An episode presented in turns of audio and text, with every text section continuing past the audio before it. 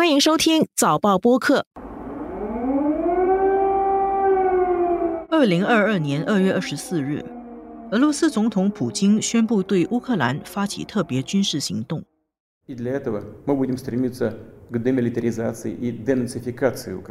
在举世震惊中，俄罗斯军队对乌克兰发动攻势，首都基辅等城市内响起警报，爆炸声四起。如今，这场战争已经造成至少二十万名俄罗斯与乌克兰军人阵亡，四万乌克兰平民死亡，八百万乌克兰难民流散到欧洲各地，回不了家。Mom asking me every day when we can come back home。俄乌战争的本质是大国代理人战争，真正较量的是背后的美国、欧洲以及俄罗斯。这场战争目前还看不到尽头，国际地缘政治也越来越动荡。在开战一周年之际，联合早报记者前往波兰采访失去家园的乌克兰难民，并反思俄罗斯、欧洲、美国等世界大国要怎样才能走出这个乌克兰陷阱。纵观天下，监测中国心跳。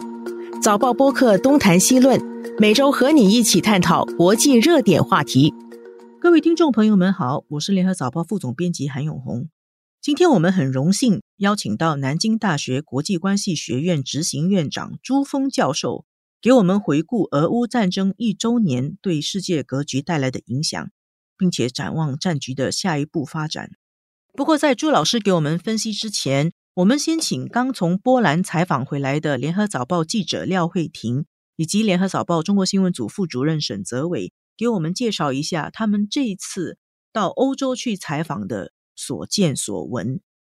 慧婷，你先给我们解释一下，这次你们到欧洲具体去了哪一些地方，采访了哪一些对象？那这一次呢，我们是一组三人，包括摄影，我们一共待在波兰的十天，然后也去了波兰的几个城市。那像是在乌克兰还有波兰的边境城镇普热梅希尔，那里是许多乌克兰难民到波兰的第一个地方。然后呢，在战争爆发初期，普热梅希尔每天接收五万名难民。我们在那里呢，就采访了市长和其他的官员，也去了难民中心访问刚到波兰的乌克兰难民。我们也去了首都华沙访问帮助乌克兰难民的非政府组织，走访当地最大的难民中心。还去南部城市索斯诺维茨访问在那里安顿下来的难民，了解他们现在生活的如何了。其实我们也有希望到乌克兰采访，也做了一些努力去准备。不过在临近出发前呢，就是战争的情况变得更加激烈，然后俄军近期也更频繁的向乌克兰展开轰炸，外加我们的团队呢，其实也没有到战地采访的经验，所以。谨慎考虑后呢，我们决定这一次呢，就是去波兰进行采访。所以就是到了最接近乌克兰的波兰城市，去那边采访当地的难民。我想请问一下，在当地的所见所闻哦，这些难民的心情啊，还有当地的气氛，你们去采访了以后，发现跟你们之前想象的是一样的吗？还是有不一样？泽伟，你给我们说一下。好的。其实是跟想象中是有一些落差的，可能是因为战争也发生了一周年，所以那个气氛不是那么紧张。那么我们接触到的难民大概可以分成两种，那一种是刚刚到波兰的，他们就在难民中心里面；那一种是已经安顿下来的。我们接触到的那些已经安顿下来的难民，他们其实看起来并不像难民，不像难民。对，如果他在你身边走过，你可能不会觉得他是个难民，就像一个普通的一个。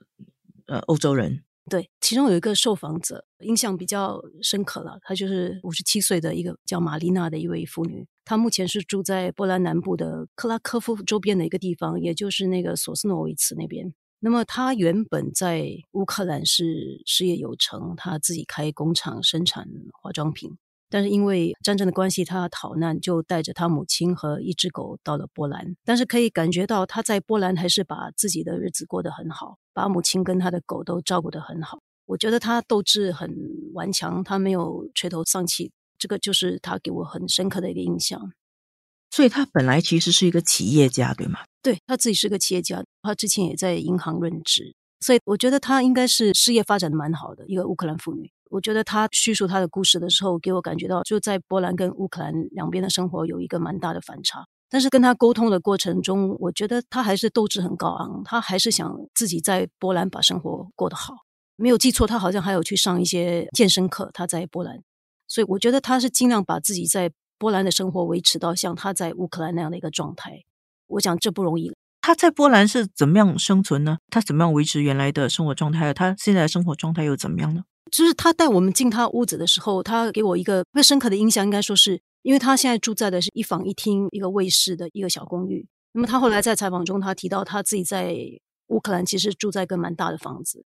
我那时候顿时就感觉到，他其实在两边的生活是有落差的，包括他自己在乌克兰过得很好，本来是有钱人，肯定是个中上啦。中上阶层，所以，然后他有提到，就是他之前的生活是经常会去旅游，他还有去滑雪，所以我觉得是一个过得很好的，至少是一个中产以上的一个人。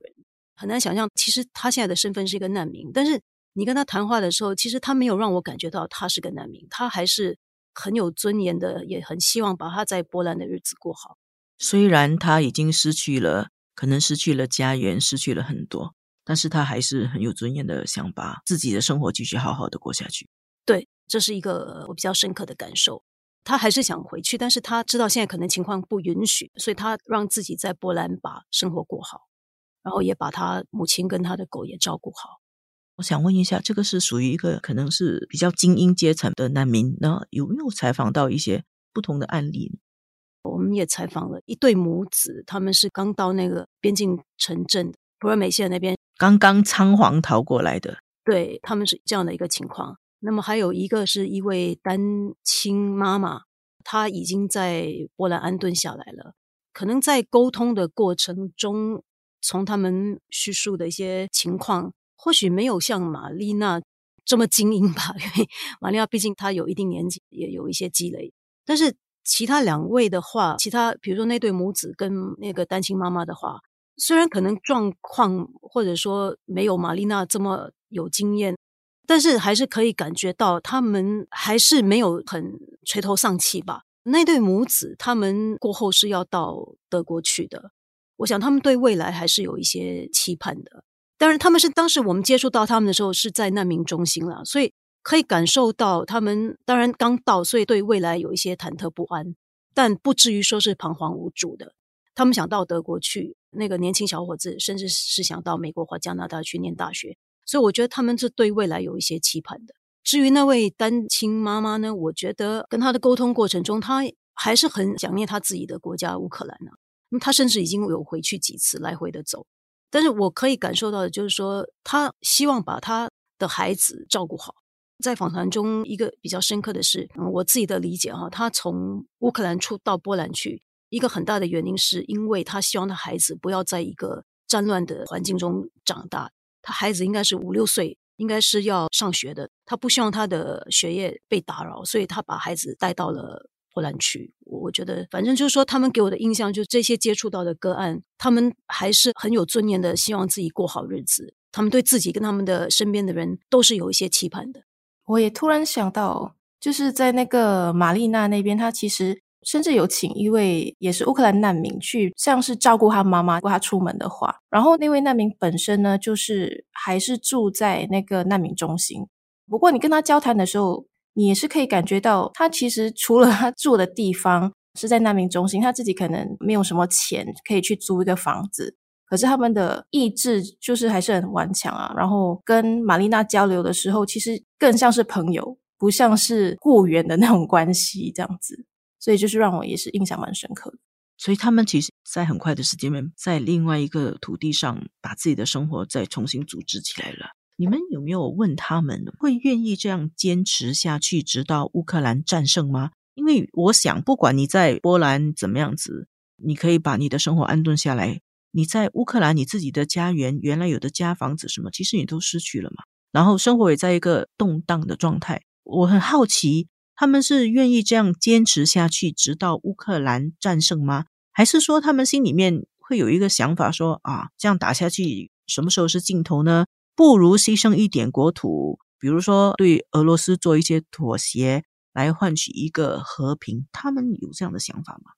在我们采访过的那些乌克兰难民当中啊，不管是刚抵达波兰的，或者是已经在波兰生活了一段时间、生活稳定下来的难民，觉得他们其实没有失去说乌克兰会战胜的希望哦。他们觉得乌克兰还是会赢的，对他们都是很 坚定认为说他们国家一定会赢，因为可能如果不赢的话就是亡国嘛。不过他们也知道说这场战就是不会这么快的结束，他们也做好了长期抗战的那些准备啦。像是刚刚提到在普热梅希尔访问的那个模子，十七岁的爱德华，他就有说，他是希望说从波兰到德国之后呢，他就可以很快的可以打工赚钱，计划把一半赚到的钱呢，就是用来支持乌克兰军队，然后继续对抗俄军。所以你是可以感觉到他们其实是怀有很强的信念，他们也当然很渴望的，就是可以赶快取得胜利之后可以回家。那倒过来问，是不是说妥协或者让步，对这些乌克兰难民来说，反而是不可以想象、不可以接受的？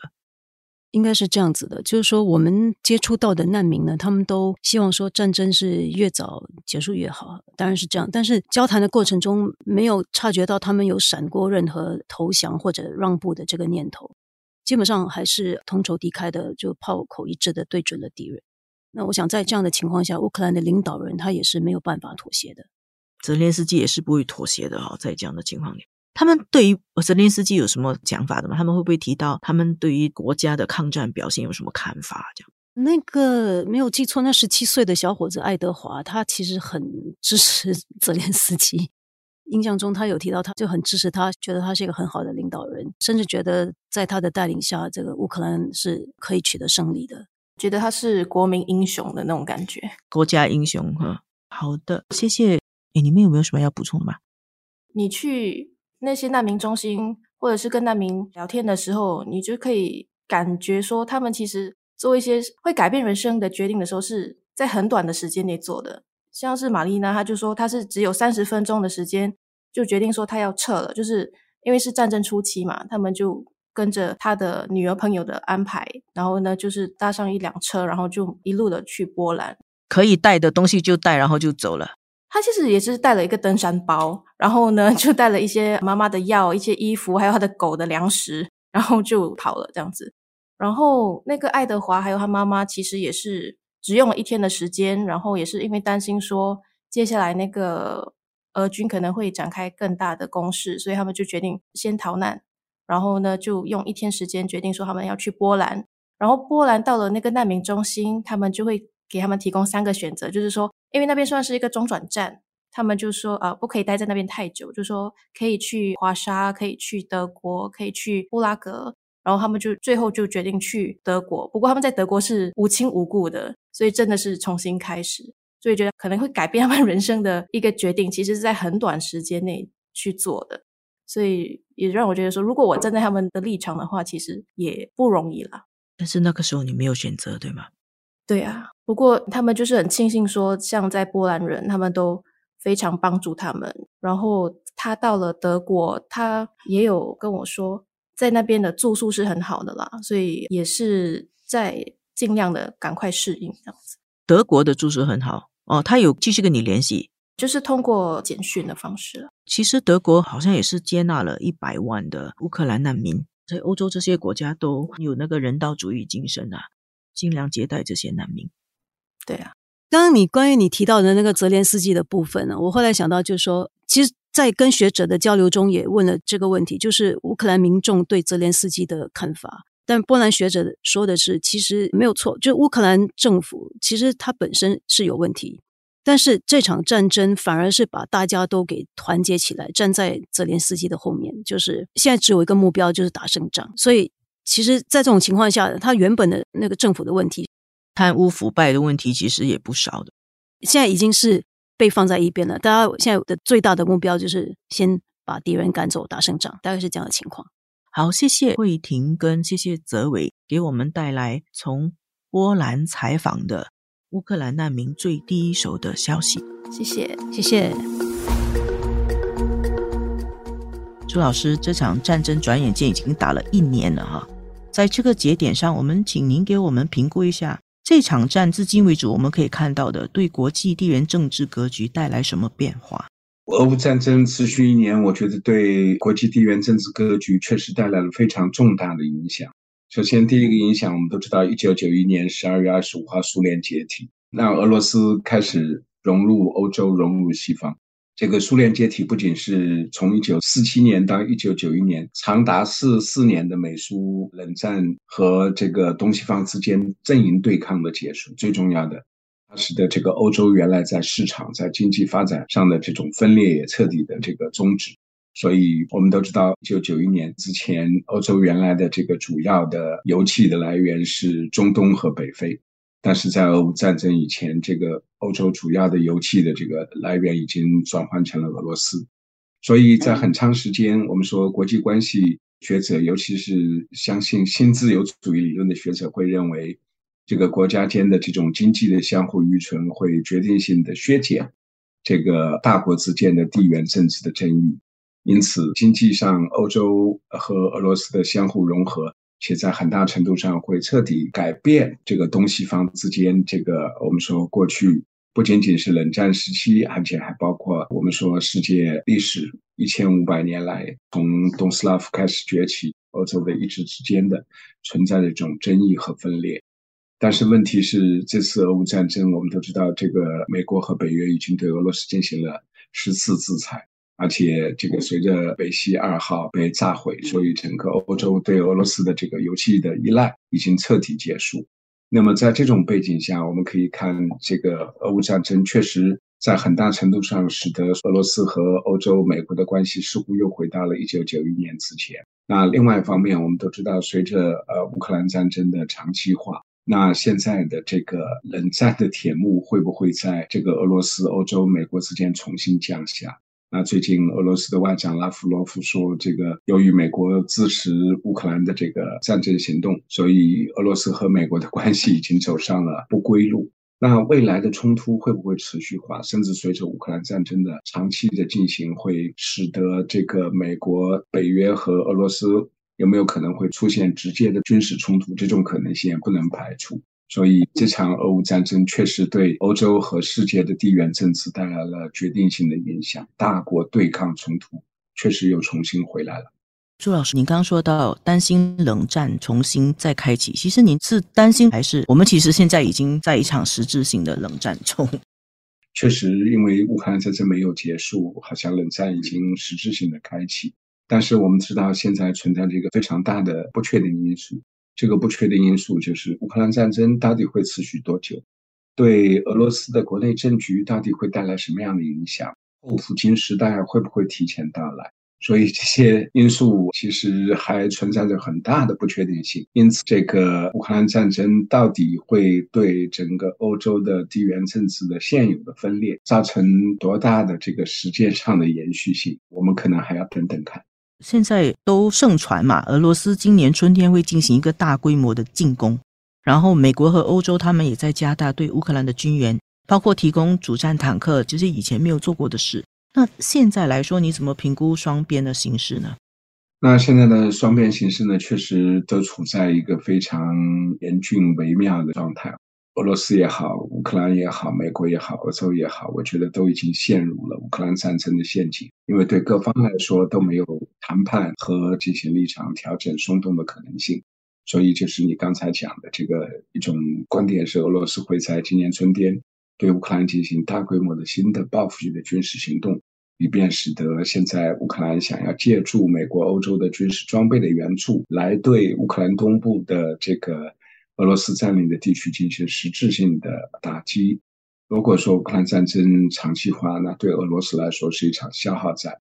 因此，今天的俄罗斯是否有足够的财力、军力，这个和泽连斯基以及支持泽连斯基背后的美国、欧洲来打这样一场长期的消耗战？那我们都知道，今天的俄罗斯的国力、军力、财力都存在很大的不确定性。所以，这个可能性是存在的，就是普京想要毕其功于一役，彻底击毁乌克兰政府的这个抵抗的军事力量和决心。但是呢，另外一方面也有一种非常重要的评估，那就是普京现在恐怕已经捉襟见肘，所以美国方面已经说，乌克兰战争迄今为止已经消耗了俄罗斯，让俄罗斯投入了百分之九十七的军事力量。如果这样的话，那这场消耗战恐怕也使得俄罗斯难以再继续发挥大规模的军事打击行动。所以现在的乌克兰战争的这个局势的这个走势，我们可能要再进一步的深入的分析和观察。那最后的收场，你觉得会怎么样？或者我转一个方法问，就是您认为有关各方的战略目的是什么？他们可能要达到什么结果才可以结束这场战争？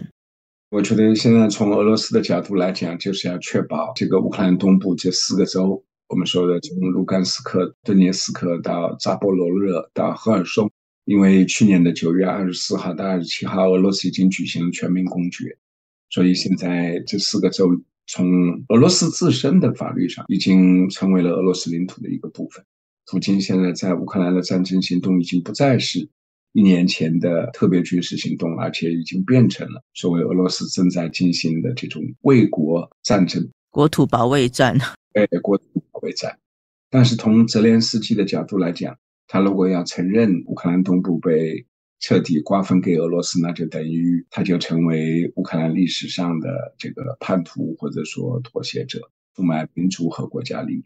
所以，对于泽连斯基来说，他现在所强调的和俄罗斯进行。和平谈判的基本条件就是一定要俄罗斯终止所有军事行动，归还撤出这个现在乌东四州，包括二零一四年占领的克里米亚。但是问题是，俄罗斯会接受吗？那普京也不会接受。那从美国的角度来讲，继续支持这个乌克兰对俄罗斯的军事打击行动，对拜登政府来说也是捍卫民主、强调他的乌克兰政策政治正确的这个唯一出路。所以现在各方都已经陷入了乌克兰战争的陷阱，我看不到这个和平谈判能够迅速启动，并且能够达成协议的这样一个目前来看的这种可能性。所以乌克兰战争的结局到底是什么？我个人认为就是这场消耗战到底能持续多久？但不管怎么样，我觉得乌克兰战争可能会有三种结果。当第一种就是对俄罗斯来讲，因为国力财力的这个枯竭，所以。导致俄罗斯内部的这个政治社会矛盾的急剧上升，所以后普京时代可能会提前来临。那这样的话，一个新的动荡的俄罗斯可能会回到一九九一年的时刻。那当然，第二种可能性就是我们刚才也不能排除，就是普京确实举一国之力来对乌克兰进行军事战略行动，因为这场战争的本质就是大国代理人战争。虽然表面上打的是泽连斯基和普京，但谁都知道背后真正较量是美国、欧洲和俄罗斯。所以要看俄罗斯的整个军事行动，它到底能够我们说形成什么样新的动能，对乌克兰的抵抗的意志的这种打击，到底会持续到什么程度？那当然还不能排除第三种可能性。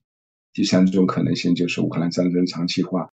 战争升级，最后导致一场地区性的这个核冲突，那也迫使国社会包括联合国不得不来介入。所以，今天的乌克兰战争，只要时间持续的越长，它的内在的风险还会不断的升级。那您感觉会持久化吗？变成一个长期战争？对，这个是已经是不可避免了。一年内不会解决了，今年内不会解决。今年没有看不到任何解决的希望。明白。好，谢谢朱峰老师。再见。